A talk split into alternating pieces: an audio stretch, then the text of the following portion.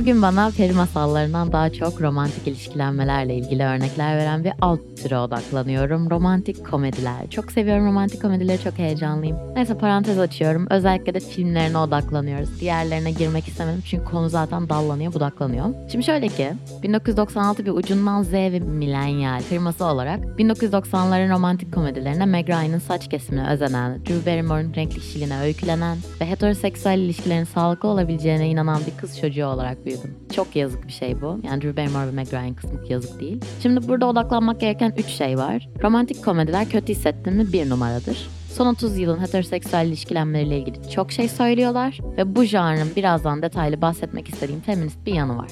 Bir yanı değil genel olarak benim için feminist bu arada da bir yanı var size öyle şey yapın. Google'ın tanımına göre mutlu sonla biten komik aşk hikayesine dayanan filmler bunlar. Zamanında gişe başarısının neredeyse üstüne tanınmıyordu. Çünkü düzenli olarak 100 milyon dolara dayanan bilet satışları vardı. Halk ağzında chick flick olarak geçen ve elbette suçluluk duyulacak zevkler kategorisine giren bu janrın ortaya çıkardığı bir sürü güç dengesi var. Sex and the City izlerken bir süre sonra Carrie'ye gıcık olduysan, The Holiday'den sonra evini değiş tokuşa sokasın geldiyse, Ten Things I Hate About You ile birlikte içindeki şairi uyandırdıysan ve neredeyse kurgusal Bridget Jones'un yaşına yaklaştığını fark ettiysen bu bölüm senin için. O yüzden bugün biraz kendi içinde saklı olan cevabı olan bir soru olacak ama soruyorum. Romantik komediler neden popüler oldu?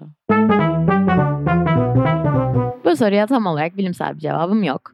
Öyle verilere bakmadım. Çünkü kadın tüketicisinin keşfine dair sayılardan bahsetmek bayağı sıkıcı geldi bana. Evet kadınlar insandan sayılması ve market etkisinin fark edilmesi öyle çok uzak bir tarihten değil. Şaşıran var mı? Yok ben şaşırmadım. Neredeyse 30 yıllık bir alt kültür dominasyonuyla Hollywood'un Euro kanını yakalayabiliyoruz. Oley. Popüler kültürün daha aşağı yani lowbrow gözükmesi durumu tam olarak burada da var. Yani biz falan da zaten sürekli bundan bahsediyoruz ama neden popüler olduğunu özellikle bu bölümüyle bence direkt bir analoji kurulabiliyor. Bilim kurgu janrını Mary kurmamış gibi bilim kurgu kadar değer göremiyor romantik komediler. Niye bilmiyorum. Biliyorum patriarka. Halbuki ben entelektüel birikimimin büyük bir kısmını romantik komedi janrından yakaladığımı iddia edebilirim. Gerçekten de öyle. Mesela Mona Lisa gülüşü izleyip sanat tarihi ve toplumsal cinsiyet rolleri kesişimlerini içselleştirmişim. Ten Things I Hate About You'nun bir Shakespeare uyarlaması olduğunu öğrendiğimde edebiyat öğrencisi olmak çok daha kolaylaşmıştı. Ve Along Came Polly ile birlikte ne öğrendim biliyor musunuz? Kargo pantolonumu Agbotlarımla kombinleyebileceğimi daha TikTok yokken gözümün önüne serilmişti bu film sayesinde. Cümle bozuk oldu ama devam ben çok samimi oldu. Ben devam edeceğim buradan.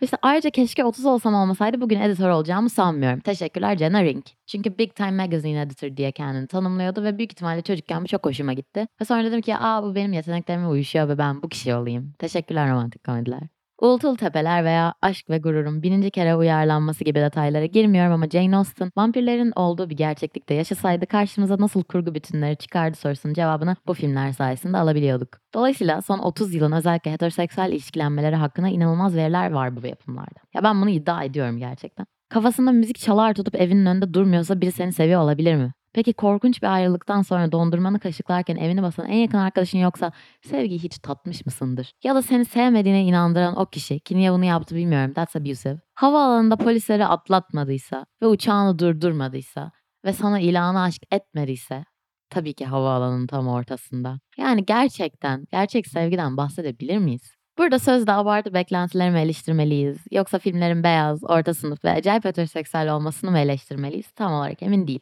Evet artık Love Simon gibi eşcinsel ilişkilerin konu olduğu filmlere de sahibiz. Ama nerede benim biseksüel temsillerim? Evet Kristen Stewart'ın oynadığı Noel filmi de var. Ama yeteri kadar mutluluk hormonu salgılayamadım ben onu izlerken. Devamı gelmeyecek mi? Ya sanırım bunlar başka bir gün konusu olacak. Çünkü bu konuyu gerçekten dallandırıp budaklandırabildiğimi fark ettim. Ama şimdilik bu verilerden çıkarttığım şey bu. Romantik komediler neden mi popüler oldu? Çünkü bir TikTok teorisiyle cevap veriyorum. Çünkü belli ki mizojinist dünyamızda erkeklerin kadınlardan nefret etmediği tek tük an var ve kadınlara insanlarmış gibi davranılması elbette romantik geliyor. Ve bunu ancak kurgusal dünyalar üzerinden gerçekleştirebiliyoruz. Ya bu çok yazık değil mi? Bence çok yazık. Değil mi Erim? Kafa salladı Erim'de. Ben kendimi kötü hissettiğimde romantik komedi izlerim. Favorilerim Something's Gotta Give, Keşke 30 Olsam ve The Holiday. Hepsinin arkasındayım. Gerçekten hepsi insanı iyi hissettiriyor. How I Met Your Mother'ın bir bölümünde de TED için şöyle bir cümle kuruluyordu. Kötü hissettiğinde Star Wars izler. Bunu kaldırabilir misin? Bunu işte yeni ilişkileneceği heteroseksüel kadına soruyorlardı. Şimdi buradaki Star Wars'u alıp boşluğa romantik komedi de eklerseniz benim için bu cümleyi kurabilirsiniz. Bunu iddia edebiliyorum. Neyse bunun nedenini de şurada buldum. Çünkü heteroseksüel ilişkilenmelerin sağlıklı olabileceği ihtimali bana mutluluk hormonu salgılattırıyor ve buna ihtiyacım var. Ya gerçekten romantik komediler bana bunu sağlıyor. Ve romantik komedilerin neden popüler olduğu da ortada. Yani sana mutluluk hormonu salgılattırıyor. Heteroseksüel ilişkilenmeler inanabiliyorsun ve mutluluk hormonu salgılattırıyor. Yani romantik komediler daha da popüler olmalı diye bir sonuca çıkabiliyoruz buradan. Hem de daha kapsayıcı, daha feminist bir şekilde olmalı bence. O zaman günlerime daha mutlu devam edeceğime eminim. Dünyamızın gerçekten buna ihtiyacı var. Şöyle ki gerçek aşk nerede bilmiyorum. Romantik komediler dizi formatıyla hala hayatımızda ama aynı heyecanı yakalayamıyorum. Ayrıca büyüdükçe içimdeki Charlotte ortaya çıkıyor ve bunu durduramıyorum. Neyse Kasım'da aşk başkadır.